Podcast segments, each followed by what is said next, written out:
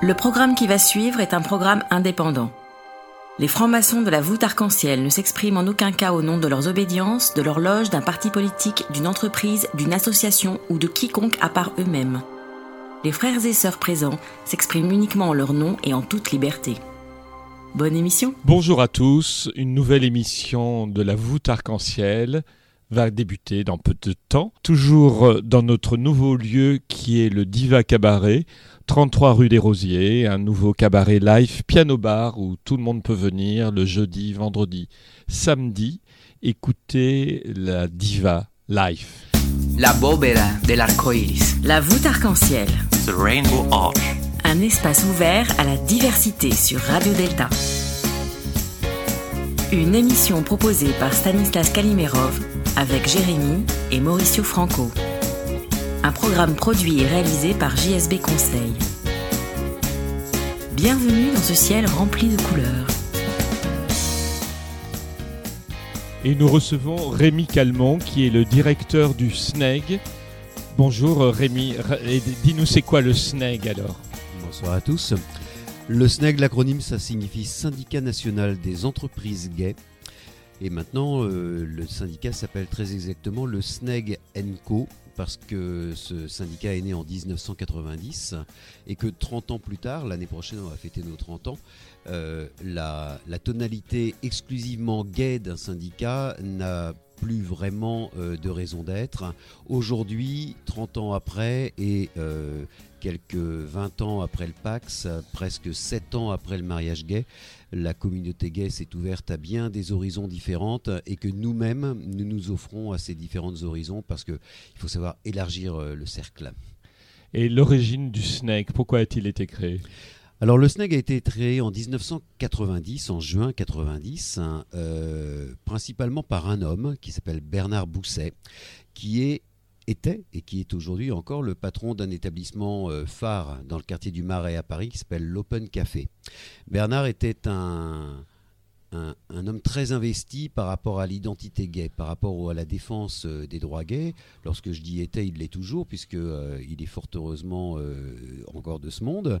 Et Bernard, avec quelques collègues commerçants, avec des acteurs associatifs, avec des acteurs de presse, au début des années 90, a réagi face au fléau qu'était l'épidémie du VIH. À savoir que la communauté gay était en prise à une terrible pandémie qui était absolument pas du tout maîtrisée par les pouvoirs publics et qu'en l'occurrence, ils se sont dit que là où les institutionnels ne savaient pas communiquer vis-à-vis d'une population très ciblée vis-à-vis de laquelle il fallait passer des messages assez euh, particuliers sur lesquels ils n'avaient pas les codes, eh bien, ils s'étaient dit, nous, on va pouvoir leur servir de relais. On va faire l'intermédiaire dans la communication par rapport à cet impératif de prévention à communiquer vis-à-vis des, homos, vis-à-vis des gays à l'époque, et de se dire que les établissements, puisqu'ils étaient ceux qui recevaient la clientèle, notamment dans des lieux de sexe, hein, dans des lieux lambda, des bars, des restos, mais également dans des lieux de sexe, eh bien que ces établissements devaient servir de relais de prévention par rapport à l'épidémie de sida et passer des messages aussi basiques que ceux de dire que lorsque vous entretenez une relation sexuelle, bah, au minimum, vous employez le préservatif qui était à l'époque, dans les années 90, le seul et unique remède qu'on connaissait pour éviter de transmettre la maladie. Et puis surtout à l'époque, c'était aussi un peu cher et je sais qu'à travers le SNEG, vous avez réussi à faire avoir des préservatifs gratuitement dans tous les lieux, ce qui était très important. Exact, à l'époque, euh, on était, euh, certains se vantaient de pouvoir, promu- de, de pouvoir promouvoir le préservatif à un franc, on était encore au franc, Euh, mais même un franc à l'époque, C'était beaucoup. c'était beaucoup. Euh, et effectivement, le SNEG avait conclu un contrat avec une société qui fabriquait des préservatifs et en en achetant à une échelle très importante, bien évidemment qu'on faisait l'économie d'échelle qui allait avec. Le SNEG, dans son histoire, a pu vendre certaines années parce que faut être clair, le SNEG avait une économie. Donc le SNEG faisait fabriquer des préservatifs à grande échelle. On en vendait jusqu'à 6 millions par an. On en achetait pardon jusqu'à 6 millions par an. Et à partir de là, on les revendait sans marge, sans marge à tous les commerçants de France qu'ils souhaitaient, à partir du moment où ils recevaient une clientèle gay et qu'ils avaient cette prise de conscience eux aussi, mais avec cette économie d'échelle, on pouvait se permettre de leur vendre euh, je vais vous donner euh, un chiffre, mais ça va paraître tellement dérisoire parce qu'il faut que je m'en souvienne. Mais enfin, grosso modo, Quelques vous, centimes. aviez, euh, vous aviez plus de 600 préservatifs et ça coûtait à l'époque à peine 200 francs. Très intéressant. Tu es un syndicat. Euh, tu peux nous expliquer un peu comment fonctionne ce syndicat? Alors, à l'origine, le SNEG en 1990 était une unique structure qui était à la fois dédiée à faire de la prévention, comme quoi les établissements servaient de relais de prévention à destination de la clientèle, et on faisait également de la formation, de la formation pour les patrons d'établissements, de la formation pour les salariés des établissements. Quand on va dans un lieu gay, souvent quand on est client, qu'on est un peu désœuvré, qu'on est un peu esselé, qu'on est en perte de repère, eh bien on s'adresse, euh, comme on parle à son coiffeur, ben on parle au barman, on parle au serveur. Donc si les garçons venaient à parler de problèmes qu'ils rencontraient dans leur vie sentimentale, dans leur vie sexuelle, il fallait bien que les garçons, que ce soit le patron ou le, plus, le, le- dernier des serveurs, aient un minimum de connaissances pour pouvoir lui dire des choses par rapport à des informations relatives à la prévention. Donc ça, c'était le premier axe. On appelait ça le SNEC prévention. Et puis, à l'usage, on s'est rendu compte, alors moi je parle de tout ça, j'y étais pas parce que je ne suis rentré au SNEC qu'en 2002, mais les prédécesseurs se sont rendus compte que finalement, puisqu'on avait regroupé les commerçants LGBT, majoritairement sur Paris et progressivement sur toute la France, puisque le SNEC c'est le syndicat national des entreprises gays, ils se sont dit, mais finalement, au-delà d'entretenir uniquement des questions de prévention, on pourrait très bien également servir, euh, utiliser cette structure pour s'entraider en tant que professionnel. Parce que lorsque vous tenez un bar, un restaurant, une discothèque, un sauna, un hôtel, vous êtes confronté à des tas de problèmes qui cette fois-ci n'ont plus rien à voir avec la prévention, mais qui relèvent du quotidien, du travail, du monde professionnel. Et de se dire que ce syndicat pourrait prendre cette fois-ci une vraie tournure, une vraie euh, comment dire, fonction de syndicat, à savoir aider les commerçants à s'entraider entre eux-mêmes lorsqu'ils rencontrent des problèmes, de manière à ce qu'ils puissent se filer les bons tuyaux, les bonnes recommandations. Donc tu es sous forme euh, juridique d'une entreprise, d'une association, d'un syndicat Quelle forme juridique tu as? Alors en France, euh, c'est assez simple. Le syndicat professionnel euh, est une association régie au-delà des lois de 1901 par une autre association, une autre réglementation encore plus ancienne qui date de 1884, me semble-t-il. Ça n'a pas tellement d'intérêt au quotidien, mais ça doit être ça, euh, qui régit les conditions. Donc oui, effectivement, on est une association avec des adhérents. Nos adhérents, ce sont les patrons d'entreprises et surtout d'établissements recevant du public qui s'adressent à nous, ils deviennent adhérents, ils payent une cotisation, et à partir du moment où ils payent cette cotisation, on est à leur disposition pour les accompagner dans l'exploitation au quotidien de leur business. Donc au niveau national, ce n'est pas que du parisianisme. Ce n'est pas que du parisianisme, c'est né à Paris. Ça a pris un petit peu de temps pour se développer en province, d'autant que on n'a jamais eu les moyens de pouvoir ouvrir des antennes en région. Il n'y avait pas suffisamment de matière, il n'y avait pas suffi- suffisamment de tissu économique. Le SNEC, c'est 500 adhérents aujourd'hui, une centaine sur Paris et 400 répartis sur le reste du territoire. Et tu as choisi comme premier titre Dalida Ciao Amore. Pourquoi? Ah, parce que Dalida, euh, on n'est pas venu pour faire une émission sur Dalida, mais euh, on pourra en parler pendant des heures. Dalida, c'est euh, l'idole, l'idole éternelle. hein. Euh, moi, je suis un fan absolu. Et puis, elle représente beaucoup pour, euh, pour l'identité gay. Euh, c'est euh, un destin et une tragédie à la fois. Ciao Amore.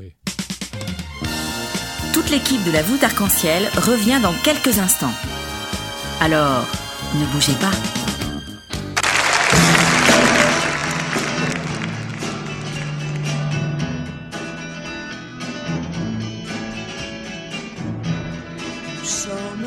Ombres et de solitude. Un grand amour sombre dans les habitudes. Et l'on ose à peine rompre les silences. Mieux vaudrait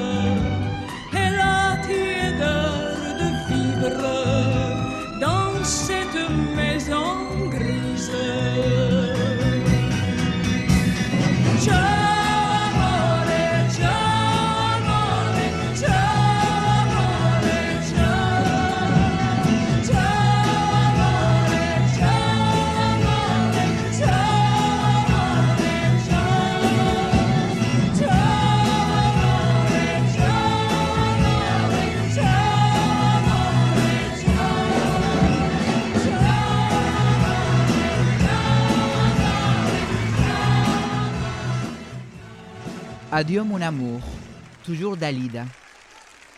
Avec elle, nous sommes jamais malades. Dans cette voûte, les étoiles sont les invités. La voûte arc-en-ciel, c'est des chroniqueurs, une playlist personnalisée et vous. Nous retrouvons Rémi Calment, qui est le directeur du SNEG. Tu nous, nous parlais que les SNEG actuellement, il est vers nouveaux horizons. C'est quoi ces nouveaux horizons? Les nouveaux horizons, c'est simplement qu'en 1990, la communauté LGBT, elle était encore très très marginale. Euh, L'OMS avait déclassifié euh, l'homosexualité des maladies mentales. La France avait euh, dépénalisé l'homosexualité, mais on n'avait pas encore connu ni le Pax et encore moins le mariage. Donc en 90, la nécessité d'avoir un syndicat qui s'adressait exclusivement à la communauté LGBT, c'était très important. Il y a eu des établissements, à Paris aussi, mais surtout en région, qui ont connu des obstacles à leur ouverture parce que un maire dans une ville, un préfet dans un département ne voulait pas voir s'implanter un lieu dans lequel on allait recevoir ces gens-là. Et donc, l'homophobie administrative, euh, l'homophobie institutionnelle, à une époque, elle était encore existante. Et euh, encore récemment, il y a quelques années, j'ai eu à traiter le dossier euh, d'une ville en région parisienne euh, qui a fait tout son possible pour empêcher euh, des exploitants qui voulaient ouvrir un sauna gay en région parisienne et il a fallu se battre. hein. C'est passé devant le tribunal administratif, la cour d'appel du tribunal, administratif, pardon, et ça a même failli aller jusqu'en cassation avant que finalement le maire se dise bon, de toute façon, j'obtiendrai pas, pas gain de cause. Ils ont le droit de s'installer. C'est une activité légale. Et qu'en est-il aujourd'hui Si quelqu'un voulait ouvrir en, en- Si aujourd'hui 2019. quelqu'un veut ouvrir en 2019, il n'y a absolument aucune motivation à ce qu'on l'empêche de s'installer sous prétexte que sa thématique de clientèle va être une clientèle gay ou même une clientèle libertine, parce que maintenant on travaille aussi avec les établissements libertins, donc de clientèle hétérosexuelle. La seule raison qui puisse empêcher un exploitant d'ouvrir un établissement, c'est que son lieu ne réponde pas à des conditions d'ouverture qui sont des conditions qui n'ont rien à voir avec la typologie de clientèle. C'est une commission de sécurité. C'est une commission d'hygiène. Le lieu n'est pas propre, le lieu n'est pas sûr. On vous laisse pas ouvrir, mais on vous laisse pas ouvrir sous prétexte que vous allez recevoir une clientèle soit libertine, soit gay, soit lesbienne, soit trans, euh, puisque à partir du moment où les gens que vous recevez sont des euh, majeurs, adultes, et que si éventuellement même il y a des relations à caractère sexuel et qui sont librement consentants et qu'il n'y a pas ni prostitution ni proxénétisme, il n'y a pas de problème. Donc, ton, ton, association, puisque c'est le, la forme que vous avez choisie euh, dans, cette association donc, de constitution, 500 adhérents, 100 000 euros de chiffre d'affaires, mais c'est pas un chiffre d'affaires, c'est le montant des cotisations finalement. Mhm. Euh, comment, quel est ton quotidien de travail? Puisque c'est la seule ressource financi- financière finalement que, que tu as, euh, comment tu travailles avec euh, toutes ces entreprises qui sont adhérentes? Alors il y a, y a principalement il y a deux volets d'action dans le travail. Bon, c'est un travail qui est malgré tout relativement sédentaire, euh, derrière un bureau. C'est pas du tout un travail festif. hein. On s'intéresse à des lieux festifs où les gens vont là pour faire la fête, pour s'amuser, pour boire des verres, etc. Mais le travail euh, en lui-même, il n'est pas du tout festif parce que grosso modo, il a deux aspects. Soit vous avez un patron de bar, un patron de restaurant, un patron de discothèque qui vous appelle en vous disant voilà, bonjour Rémi, c'est Jean-Louis, euh, j'ai un problème. J'ai un contrôle fiscal, j'ai un contrôle de l'URSSAF, j'ai des soucis avec la police, j'ai des soucis avec les riverains, j'ai des soucis avec euh, l'agence régionale de santé par rapport à des histoires d'hygiène. Ils nous interpellent parce qu'ils rencontrent un problème dans la gestion quotidienne de leur établissement et qu'ils ont besoin d'aide pour savoir très exactement quels sont leurs droits, quelles sont leurs obligations, là où ils sont en tort par rapport au constat euh, qui est le leur au jour d'aujourd'hui. Est-ce que c'est bien le cas? Et si oui, comment est-ce qu'on fait pour les remettre aux normes, pour les régulariser dans leur situation et faire en sorte qu'ils puissent reprendre une activité normale? Ça, c'est la première activité.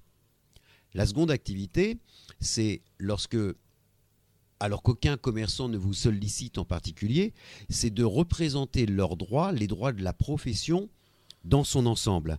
En 2007, l'interdiction de fumer dans les établissements re- recevant du public est arrivée en France. Comment est-ce que les établissements ont fait pour s'adapter? Il a fallu communiquer vis-à-vis de la clientèle, il a fallu installer des fumoirs, il a fallu trouver des mesures compensatoires par rapport à la perte de clientèle qui faisait que tous les fumeurs allaient dire ah bah non on va plus sortir dans les clubs parce qu'on peut même plus fumer, il va falloir sortir dehors, certains vont pas nous laisser sortir dehors, etc., etc.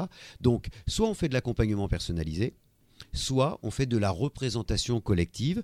Et donc là, on travaille avec des interlocuteurs qui sont au plus haut niveau, pourquoi pas au sommet de l'État, l'Élysée, euh, les ministères, les préfectures, les mairies, euh, tous les institutionnels possibles et imaginables.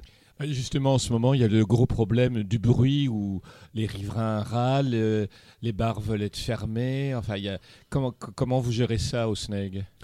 Alors c'est pas aujourd'hui, c'est un problème éternel et je crois que ce problème il existera euh, ad vitam aeternam. Euh, la cohabitation entre euh, les riverains et les établissements recevant du public, c'est un problème qui en lui-même de toute façon n'a pas vraiment de solution à coup de baguette magique. C'est une question d'équilibre. Vous avez des gens qui veulent dormir et vous avez des gens qui veulent faire la fête.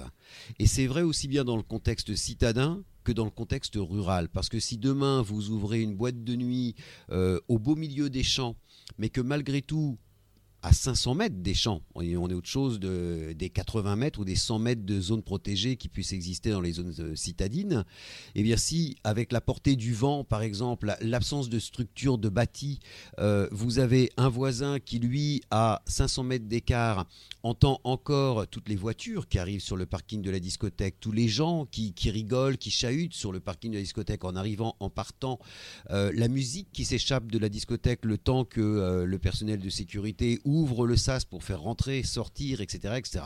Alors, c'est un problème qui existe de partout. Comment est-ce qu'on fait? Eh bien, les, les exploitants, ils ont des obligations. Il y a tout un tas de choses qui, malheureusement, leur incombent aujourd'hui. Faire des études d'impact acoustique, avoir des personnels de sécurité qui gèrent la clientèle lorsqu'elle rentre, lorsqu'elle sort de l'établissement.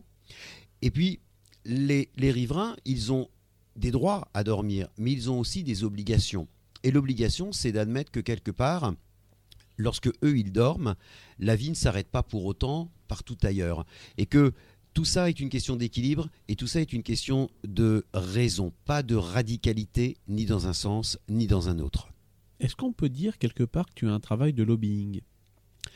On a un travail de lobbying lorsque on agit pour l'intérêt collectif et que on se tourne vers les institutions, vers les parlementaires, lorsque euh, on sent poindre une proposition de loi de la part des parlementaires ou un projet de loi de la part du gouvernement et que quelque part on découvre un texte et que ce texte, on leur dit mais attendez messieurs, dames, euh, là, il y a des choses où vous écrivez ça sur le papier, ça vous semble être une bonne solution, mais confronté à la réalité du terrain, nous, on peut vous le dire, ça va pas fonctionner.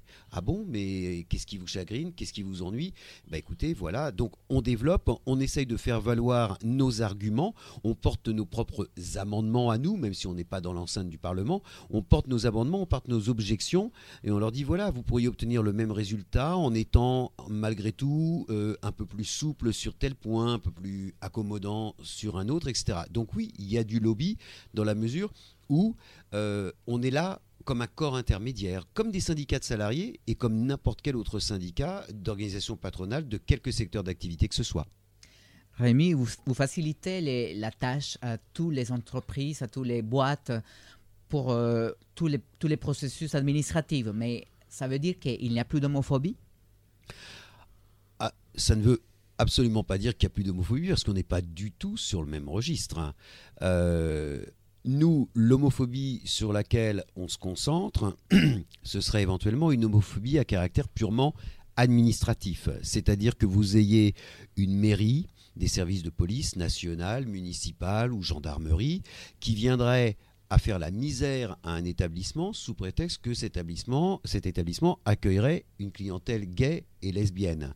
Donc, quand on est dans le domaine de la libre entreprise, à partir du moment où les activités sont légales, la typologie clientèle n'a strictement aucune importance et ce serait discriminant de la part de quelques fonctionnaires que ce soit, à quelque niveau qu'il soit, euh, de s'acharner contre un établissement sous prétexte qu'il accueille de la clientèle LGBT ou libertine. Ça nous amène à ton second choix, peut-être la clientèle très très jeune, même mineure à l'époque, Claude François, 17 ans. Pourquoi? Non, c'est pas du tout par rapport au caractère de la jeunesse. Claude François, c'est l'idole de ma jeunesse. hein. Euh, Cette chanson est très peu connue. Oh, c'était quand même un joli tube à l'époque. C'est une adaptation d'une chanson euh, qui vient de l'étranger. Et euh, c'est marrant parce que après Dalida et Claude François, ce sont euh, deux idoles dé- décédées prématurément. On se retrouve un peu orphelin lorsqu'on perd ses idoles. Hein, Moi, j'ai perdu mes, mes deux idoles masculines et féminines. Et puis, non, là, c'est plutôt, c'est plutôt celui qui est pané avec la cuillère en argent dans la bouche, hein, qui a besoin de se faire euh, une place dans la vie. Ça me parle. Retrouvez la voûte arc-en-ciel en podcast sur deltaradio.fr.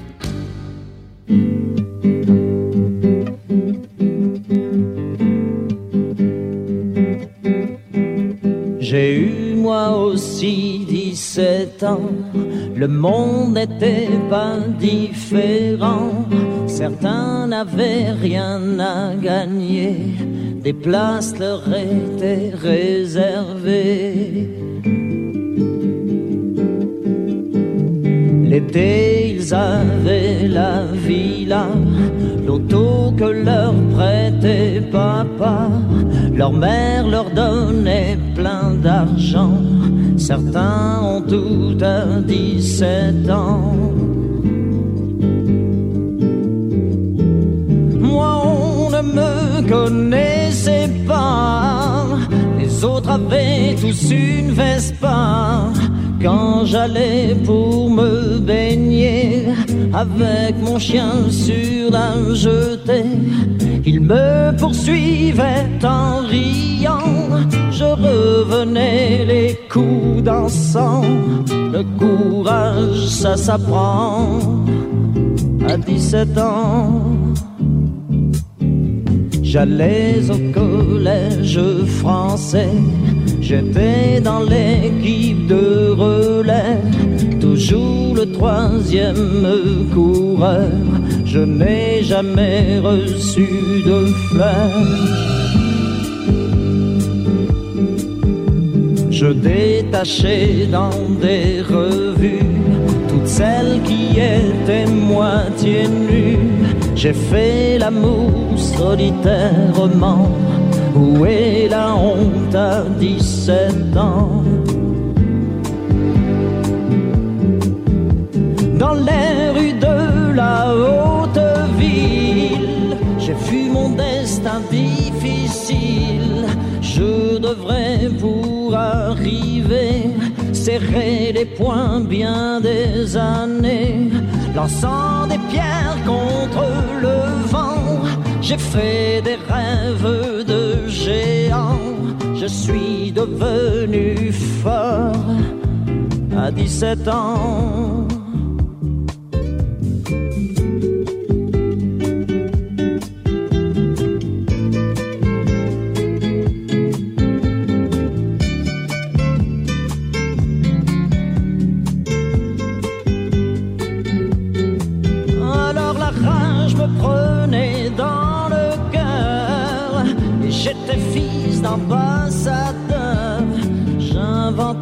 Oui, mais j'étais bien reçu et considéré. J'étais trahi en peu de temps et l'on riait à mes dépens. Alors j'ai tout compris à 17 ans.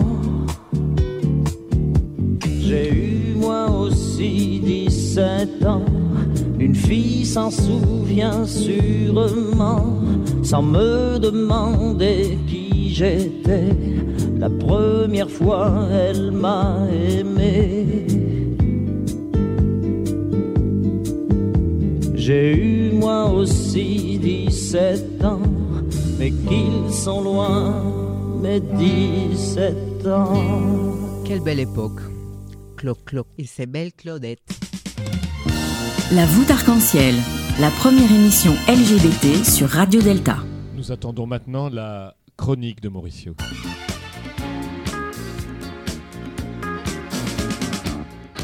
Depuis toujours, j'ai grandi en écoutant que l'union fait la force et que nous sommes plus puissants à plusieurs. Cette maxime me fait penser à la chaîne d'union, rituel que je trouve un des plus, plus forts car à travers de ce geste, nos énergies, nos forces et nos esprits deviennent un seul. La chaîne d'union maçonnique remplit les rôles de protection ainsi que de méthode d'influence bénéfique et de transmission. Le but de celle-ci est que la fraternité ne s'arrête pas dans le temple. Elle doit continuer à régner dans un seul souffle à l'extérieur. Voici un élément primordial, la fraternité. Pas seulement la devise de la France, accompagnée par la liberté et l'égalité, mais aussi qu'elle est importante dans la franc-maçonnerie. Selon Fouretière, la fraternité est intelligence, union entre deux frères, deux amis, deux compagnies. Fraterniser signifie vivre en frère, s'aimer en frère, vivre en bonne intelligence. Pour arriver à vivre intelligemment et accepter l'autre afin de marcher ensemble, la première chose à faire est de comprendre les différences pour que celles-ci deviennent à la place d'une barrière une opportunité. Afin de mieux défendre nos droits et pour ne pas commettre des erreurs, nous avons besoin du savoir des autres. Les syndicats, par exemple, qui sont une assemblée de personnes physiques ou morales pour la défense ou la gestion d'intérêts communs. Grâce à ceci, nous pouvons bénéficier de, spécialités et d'un appui solide. Mais dans la vie, nous devons aussi donner, pas seulement que recevoir, être bienfaisant, faire les biens pour les autres et sur nous-mêmes, bien traiter les êtres et penser qu'à chaque instant, une seule phrase peut faire du mal. La maçonnerie nous apprend à écouter, pas qu'à s'écouter. Les silences nous aident à mieux comprendre les autres et à découvrir plus facilement l'éventail des merveilles que nous pouvons partager. La formule magique pour mieux vivre n'existait pas. Mais si nous faisions plus attention à chaque détail, les rapports humains ne seront-ils pas plus fluides et agréables Rouge, orange, jaune, vert, bleu, violet. La voûte arc-en-ciel, l'émission qui taille sa pierre en couleur sur Radio Delta. La chronique de Mauricio, elle me fait rappeler euh, une chose qu'on parle souvent dans la franc-maçonnerie, on va dire, oh là là, ce sont des affairistes, euh, ils essayent de contrôler, voilà, donc ça c'est toutes les théories du complot qu'on peut entendre, Euh, voilà. Dans les faits, ce n'est pas du tout ça la franc-maçonnerie. Je dis aux auditeurs qui seraient profanes qui euh, le, le penseraient. Euh, mais il y a une époque, sous la Troisième République, où là, la franc-maçonnerie, il n'y avait pas de liberté associative, il n'y avait pas de syndicat. Ce sont les loges qui ont travaillé à ça et qui ont mis en place ces libertés, le droit syndical, la laïcité, la liberté associative. Ce sont des trois lois, notamment, qui ont été mises en place. Il y a eu des législations sous la Troisième République où il y avait un tiers de francs-maçons qui étaient présents. Donc on pouvait voir effectivement ces questions lobbyistes qui existaient. Donc aujourd'hui ce n'est plus le cas parce que justement on a ces syndicats, on a ces associations. Donc il y a beaucoup moins ce lien. Ça ne veut pas dire que euh, la maçonnerie n'est pas toujours à travailler euh, là-dessus, mais on voit que euh, des associations comme la tienne, euh, Rémi, donc a ce travail de, lobbyiste. Est-ce que tu pourrais nous donner quelques exemples de travail de lobbyiste que tu as fait sur quelques projets de loi? Alors, on va être euh, relativement humble, euh, malgré tout. euh, une, association comme la nôtre, avec 500 adhérents, euh, n'a pas un poids aussi énorme que ça, de manière à pouvoir aller contredire un projet ou une proposition de loi. Néanmoins, très objectivement, même dans les temps récents, euh, nous avons contribué, euh, mais pas unilatéralement, avec d'autres organisations professionnelles, puisqu'on n'est pas les seuls à tenir euh, la main sur, à avoir la main sur ce créneau du syndicalisme pour les professionnels de l'hôtellerie et de la restauration. C'est ainsi qu'on désigne tout ce qui est travail de licence, débit de boissons, restauration. Mais lorsque vous prenez par exemple très récemment euh, une espèce de marronnier que euh, l'État nous ressort régulièrement lorsqu'il a besoin de remplir un peu les caisses, on vous parle d'augmenter la TVA dans la restauration.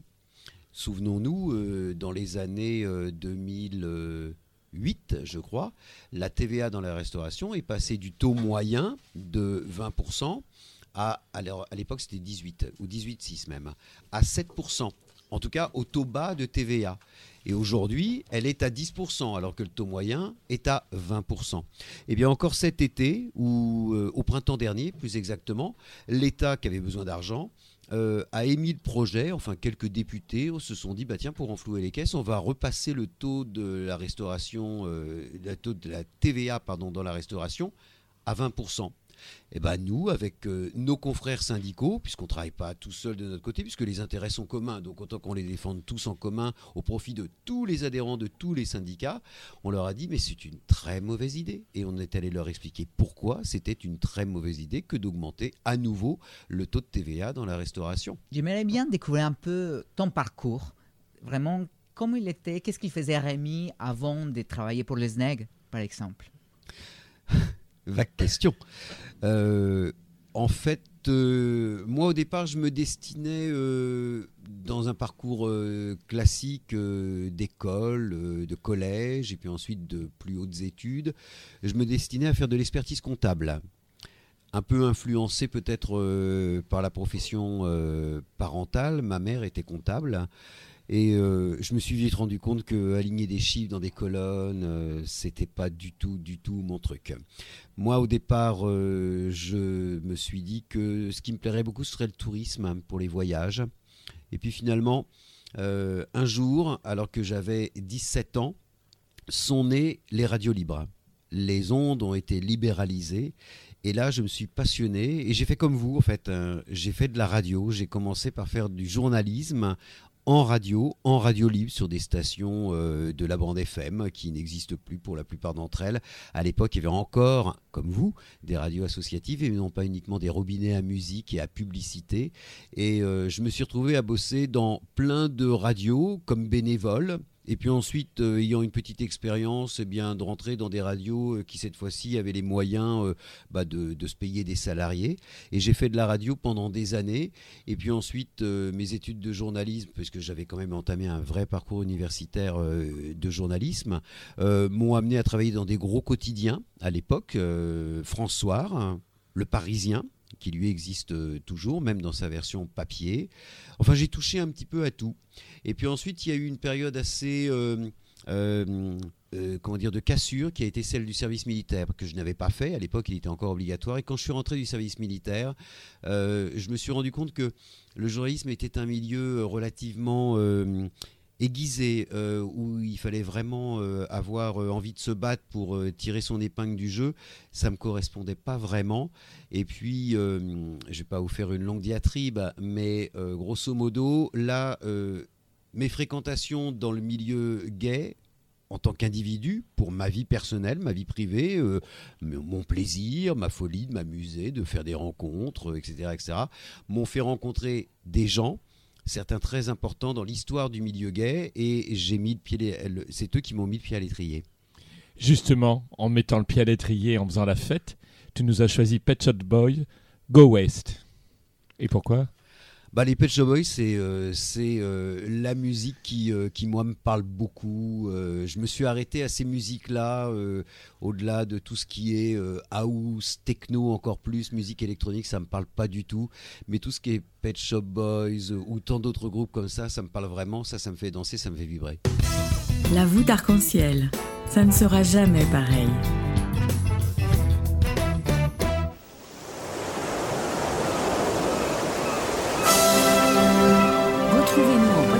Sur deltaradio.fr.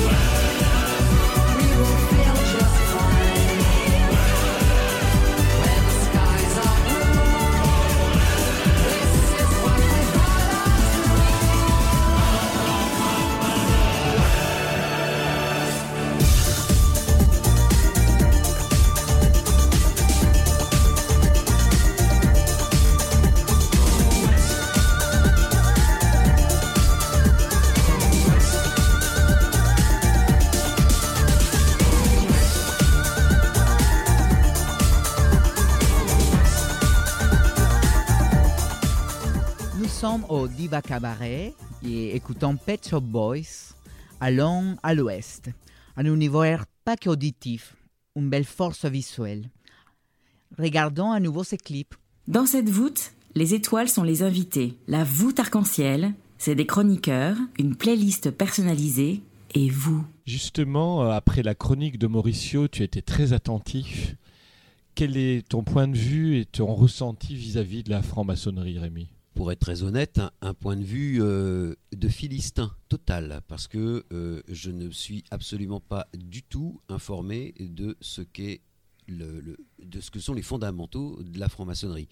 Je sais avoir, content- euh, avoir été au contact de plein de gens qui ont été et qui sont sans doute, je le suppose, toujours francs-maçons et le terme qu'employait tout à l'heure Mauricio dans sa chronique, celui de fraternité, était toujours le terme qui revenait euh, dans leurs propos à de maintes reprises. Euh, et personnellement, euh, pour n'avoir pas euh, cette notion de fraterni- fraternité à travers la franc-maçonnerie, moi j'ai connu une autre fraternité, celle qui aujourd'hui encore est celle qui me porte lorsque, euh, lorsque je vais pas bien, lorsque j'ai besoin euh, d'avoir un petit coup de boost, etc., etc. Ça a été la fraternité de tous ces garçons, mais aussi de toutes ces filles euh, très gay-friendly que j'ai pu croiser dans mon parcours entre le milieu des années 85, hein, des années 80, euh, jusqu'à aujourd'hui encore, une vraie fraternité euh, par rapport à euh, cette communauté LGBT qui, sans parler des, plus euh, radicaux, une fraternité euh, d'amitié, d'entraide, de solidarité, euh, de mutualisation, de, l'effort, de l'envie, etc., etc. Ma fraternité à moi, c'est la communauté LGBT. Je ne dénie absolument aucune, euh, au- au- aucun droit à d'autres, hein. mais en tout cas, si je me suis pas tourné vers, d'ailleurs, je sais pas, soit la franc-maçonnerie, soit la religion, des choses comme ça, c'est parce que moi, mon, essentiel, j'ai réussi à le trouver dans ce milieu tel qu'il se présentait euh, dans les années 80-90 en pleine pandémie de sida. C'est vrai, Rémi, qu'en en regardant autour de nous, eh, il y a be- beaucoup de fraternités entre les propriétaires, entre les membres du commerce euh, LGBT. Mais est-ce que tu penses que les nouvelles générations aussi, il y aura toujours cette euh, force et cette union? Je pense que malheureusement, on va pas la retrouver, cette force et cette union, parce que aujourd'hui même, euh, on constate qu'elle est en train de se déliter et qu'elle va se déliter de plus en plus au fur et à mesure des années et des événements. En même temps, lorsqu'on a, lorsqu'on a une vie associative, il faut bien se rendre compte que à travers cette vie associative, on porte un projet, on porte un objectif, on a des revendications, et que si on a bien fait le job, au bout d'un moment, les, revendications, les objectifs, on les atteint. Donc une fois qu'on a atteint, bah finalement, l'association elle-même, quelque part, elle a pratiquement plus sa raison d'être. Donc on a porté plein de choses, on a fait tellement d'efforts pour y arriver qu'au bout d'un moment, on est démuni de ce qui nous a animés pendant des années. Mais finalement, peu importe, c'est pas notre cas qui compte, c'est ce qu'on a fait pour ceux qui succèdent. Or, par contre, il est vrai qu'aujourd'hui, si tu prends un jeune gay qui arrive euh, là, euh, à l'âge de sa maturité, euh, qui doit vivre sa propre vie, ses propres expériences, il arrive aujourd'hui et finalement, il trouve à peu près tout à sa disposition d'un claquement de doigts, sans rien faire, avec beaucoup plus de liberté qu'avant, beaucoup moins d'interdits qu'avant. Mais est-ce qu'il en a de la reconnaissance? Est-ce qu'il en a de la gratitude par rapport à ses aînés qui ont fait tout le job pour lui avant lui? Absolument pas. Pourquoi? C'est pas parce qu'il est ingrat, c'est simplement parce que il a même pas connaissance, il a même pas idée que à une époque les gays se cachaient dans les buissons, qu'ils se faisaient em- emballer par les flics dans les paniers à salade, se faisaient réprimander, euh, se faisaient ficher, etc., etc. On peut pas leur en vouloir, mais à partir du moment où tout est libre, eh bien effectivement, tout le tissu d'élite. Aujourd'hui, un jeune gay, quand il va te donner un rendez-vous, euh, alors que toi, tu as 50 ans et que lui, il en a une vingtaine, et que lui dit, tu lui dis, tiens, on n'a qu'à se retrouver dans un bar du Marais, il va te dire, ah, mais pourquoi dans un bar du Marais Toujours le Marais, il n'y a que le Marais, on peut pas sortir un peu ailleurs Parce qu'il en a le droit. Sauf que nous, à l'époque, pourquoi on allait dans le Marais? Parce qu'il y a que là qu'on était bien. Donc, ton syndicat, tu accueilles, j'imagine, de nouvelles entreprises euh, qui voudraient peut-être y rentrer. Quelles sont les conditions d'accès et euh, comment elles font pour te contacter si elles veulent venir?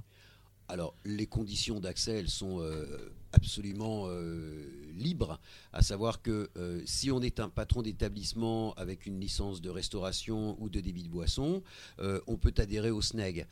J'imagine que celui qui va se tourner vers le SNEG, alors que nous avons des équivalents qui, eux, n'ont pas de spécificité LGBT friendly, ils iront voir ailleurs. Donc, ceux qui peuvent adhérer chez nous, ce sont des patrons d'établissement qui ont un minimum de sympathie pour la cause LGBT. Alors quand je parle de cause, je ne parle pas euh, des grands pont, des je fais pas allusion aux grands poncifs, etc. Mais d'être exploitant, d'avoir euh, une vision euh, d'ouverture par rapport à l'approche de la clientèle, d'être des lieux relativement des lieux festifs, des lieux de convivialité. Moi, j'accueille pas le petit bar du zinc où on se jette le petit noir à 8 heures du matin et qui ferme ses portes à 20 heures. Il sera mieux dans des syndicats de l'hôtellerie-restauration traditionnels. Mais on m'appelle, on est un petit syndicat, on a la chance d'avoir euh, un interlocuteur unique, en l'occurrence ma pomme. Euh, on me passe un petit coup de fil, on a besoin de renseignements, je les donne et les choses se passent euh, tout naturellement. Moi, j'ai remarqué en province, parce qu'à un moment, je voyageais beaucoup en province, et ce qui m'aidait pour sortir, c'est que je repérais l'autocollant Snake sur la vitrine de l'établissement, où il n'y avait pas forcément le drapeau arc-en-ciel. Alors on a eu notre drapeau arc-en-ciel sur euh, le logo, enfin notre le drapeau arc-en-ciel était ins- inséré dans le logo de notre syndicat. Mais il y a des bars où des gens qui veulent en province être relativement discrets. C'est vrai que de voir l'autocollant dans un coin de la vitrine aide beaucoup. C'est vrai que ça aide beaucoup. Et en même temps, ce fameux euh, Rainbow Flag dont le créateur est décédé il y a pas tellement longtemps, euh, il a été bouffé à toutes les sauces. Le jour de la Gay Pride à Paris ou dans n'importe quelle ville de France, tous les commerçants affichent des drapeaux, des autocollants. Pourquoi? Parce qu'il y a du chiffre d'affaires à faire. Mais le restant de l'année, ils n'ont absolument aucune sympathie pour la client. Enfin, ils n'ont pas de sympathie, ils n'ont pas non plus d'antipathie, mais je veux dire, ils sont pas du tout dédiés, tournés vers la clientèle gay. C'est de l'opportunisme. Moi, ça fait partie des choses qui me, qui m'agacent un peu. Et au niveau de ton syndicat, on parle souvent de mixité, et puis souvent on peut reprocher au monde gay d'être trop garçon. Est-ce que tu as beaucoup d'entreprises féminines ou tenues par des femmes? Alors Sur moi, j'ai 500 adhérents. Alors effectivement, l'immense majorité, euh, on est dans la jante masculine. Là, il y a malheureusement un constat qui est évident. Je peux avoir des exploitantes d'établissements qui reçoivent majoritairement de la clientèle garçon. Et puis le tissu lesbien, euh, puisqu'au départ on parlait uniquement des gays et des lesbiennes, le tissu lesbien il a toujours été beaucoup plus réduit que le tissu euh, gay. Euh, tout simplement parce que je pense pas qu'il y ait forcément moins de lesbiennes que de gays masculins. C'est simplement que le mode de vie des lesbiennes a toujours été un mode de vie beaucoup plus tout de suite ancré dans un schéma plus normatif. Deux filles se rencontrent, euh, elles vont habiter ensemble, elles vont rester à la maison tranquilles, euh, plus recevoir euh, intra-muros dans leur appartement, etc. Les garçons, même quand ils sont mariés, ils ont toujours envie de sortir, ils ont envie de faire la fête, de rencontrer les copains, etc. etc. Donc je crois que c'est vraiment pas une question de choix, c'est tel que ça s'impose à nous, on va dire que là où il y a 90% d'établissements lesbiens, euh, gays, pardon, il va y avoir 10% d'établissements lesbiens. Et puis maintenant, il y a tout euh, le, développement du fameux LG qui est devenu BTQI+, avec euh, toutes les, euh, toutes les particularités des individus qui font que on n'est plus forcément soit gay, soit lesbienne, on peut être queer, on peut être intergenre, on peut être trans, on peut être bi, enfin, tout ceci s'est développé et c'est la tendance naturelle. Comment ils arrivent, les entreprises, à gérer toute la partie de la drogue, la consommation des drogues? Parce que actuellement, par exemple, les poppers, normalement, c'est légal. Comment, comment ça se passe? Alors je te confirme Maurizio que le popper c'est un produit légal puisque par deux fois nous avons attaqué une décision d'État de vouloir le faire interdire. On, s'est, on, on est allé jusque devant le Conseil d'État pour faire rétablir, enfin aller contre l'interdiction de ce produit qu'est le poppers. On n'en est pas spécialement fier parce que il faut reconnaître que le poppers c'est pas un produit anodin. Au départ c'est quand même un stimulateur cardiaque dans les services de réanimation des hôpitaux. Mais bon, le popper c'est même pas une drogue, il n'est pas classé dans les produits stupéfiants. C'est un produit récréatif. Quand on a privé les gens du poppers, beaucoup se sont tournés vers des drogues, je ne vais pas dire forcément plus dures, mais en tout cas moins innocentes. Plus de poppers, on va se tourner vers les MDMA, vers, vers la cocaïne. Donc aujourd'hui, le poppers est redevenu un produit récréatif, tout ce qui est de plus légal en France. Euh, maintenant, la pro- le problème de la consommation des drogues dans les établissements, ça c'est un véritable fléau. Parce que Des drogues qui sont données à- dans les verres qui sont voilà, les, drogues. le euh, gré des gens. Voilà, le GHB, euh, le- la, la- la- la drogue du violeur que l'on met euh, dans le verre de quelqu'un pour pouvoir mieux en abuser après quand cette personne aura perdu un peu toutes ses facultés, qu'elle se sera totalement désinhibée, etc. etc. Non, c'est un vrai problème. Le problème, c'est que l'autre jour, j'ai été encore euh, en contact, j'étais encore dans le bureau du préfet de police de Paris et on parlait d'un établissement qui avait été fermé pour une histoire de stupéfiants. Et moi, je lui disais, mais comprenez-nous bien, euh, Madame le préfète, puisque c'était c'était une préfète, et je lui disais, comprenez-nous bien, euh, les patrons d'établissement n'ont pas de pouvoir de police. Ils peuvent avoir des, services de sécurité qui font ouvrir des sacs, euh, demander à ce que les gens vident leurs poches, mais il n'y a pas de fouille, il n'y a pas de palpation. Si là-dedans, vous avez euh, des gens qui détiennent des produits avec eux, ils vont les avoir cachés dans des endroits dans lesquels on n'ira pas les trouver, les personnels de sécurité n'ont pas le droit d'y aller. Si ensuite, il y a des personnes qui soit vendent de la drogue, soit consomment de la drogue dans un établissement, l'exploitant qui a un service de sécurité, qui peut éventuellement travailler avec une association qui fait euh, de la détection de produits, qui fait de l'accompagnement aux personnes, ce qu'on appelle d'une manière plus globale de la réduction des risques. Si ça se passe quand même dans son établissement, qu'est-ce qu'il peut y faire Quand vous voyez que l'État lui-même ne réussit pas à endiguer les cités dans lesquelles il y a des dealers au bas des immeubles, eux, ils ne réussissent pas sur un terrain qui est pourtant à ciel ouvert, avec toutes les forces de police, toute la latitude qu'ils ont. Et nous, il faudrait que sans pouvoir de police, on puisse faire régner le zéro stupéfiant dans nos établissements. Je ne dis pas que je m'en réjouis qu'il y en ait du trafic et de la consommation de stupéfiants, mais en tout cas, c'est hors de notre portée. On ne peut pas lutter contre ça. Quand il y aura plus de fournisseurs, il y aura plus de consommateurs. Et c'est quoi les endroits où il y a les plus de problèmes? On va pas stigmatiser une catégorie d'endroits en disant qu'il y a plus de problèmes. Mais si tu veux, malgré tout, je pense que euh, si tu convies euh, des gays à un Getty Dance façon Balapapa où on va écouter euh, du Dalida, commencer par des danses à deux et finir au plus hard de la musique par du Shakira, il y aura quand même point de problème que là où tu écoutes les DJ de musique électro les plus trans et les plus underground possibles et imaginables. Je veux dire, c'est aussi lié à une question générationnelle. Je veux dire, celui qui se pique à la MDMA en écoutant euh, du Rick Azaray, euh, bon, bah écoute, si ça lui fait plaisir, c'est bien, mais c'est pas forcément nécessaire. Est-ce que donc vous travaillez avec d'autres associations de prévention euh, et euh, lesquelles et, et dans quel cas de figure? Alors on travaille en collaboration avec d'autres associations de prévention. Le SNEC Prévention euh, qu'on expliquait, dont on parlait en tout début d'émission, euh, s'appelle maintenant l'ENIPS. Ça veut dire Équipe nationale d'intervention et de prévention santé dans les établissements. Donc c'est notre ancien allié en fait. euh, c'est avec lui dont on a divorcé à l'amiable en 2013.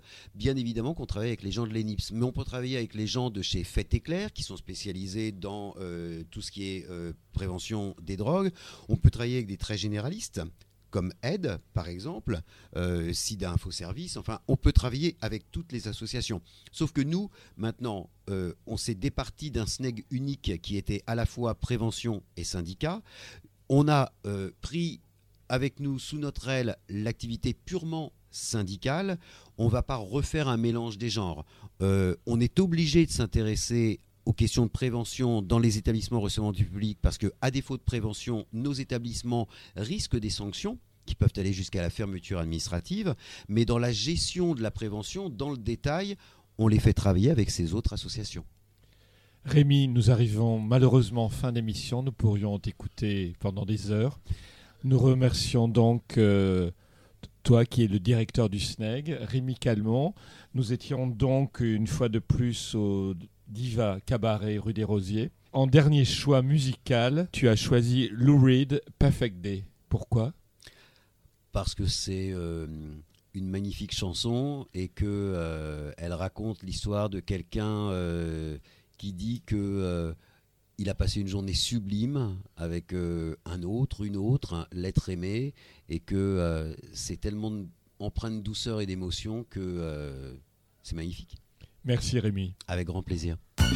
Retrouvez-nous en podcast sur deltaradio.fr.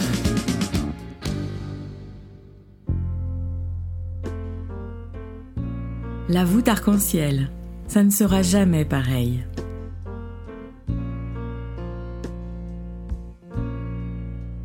Just a perfect day. Drink in the park. And then later, when it gets dark, we go home.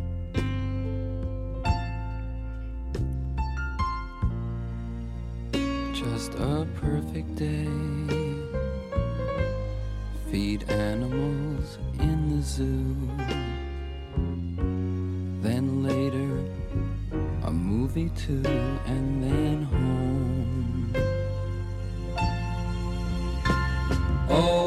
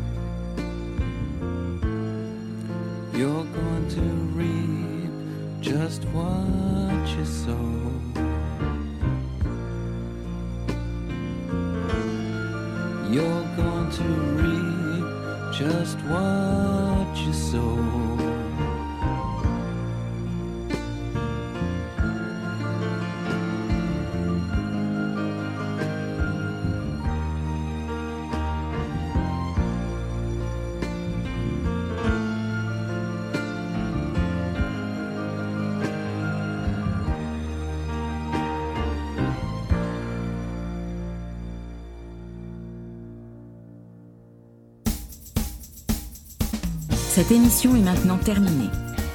Mais la voûte arc-en-ciel ne s'arrêtera jamais de briller pour vous.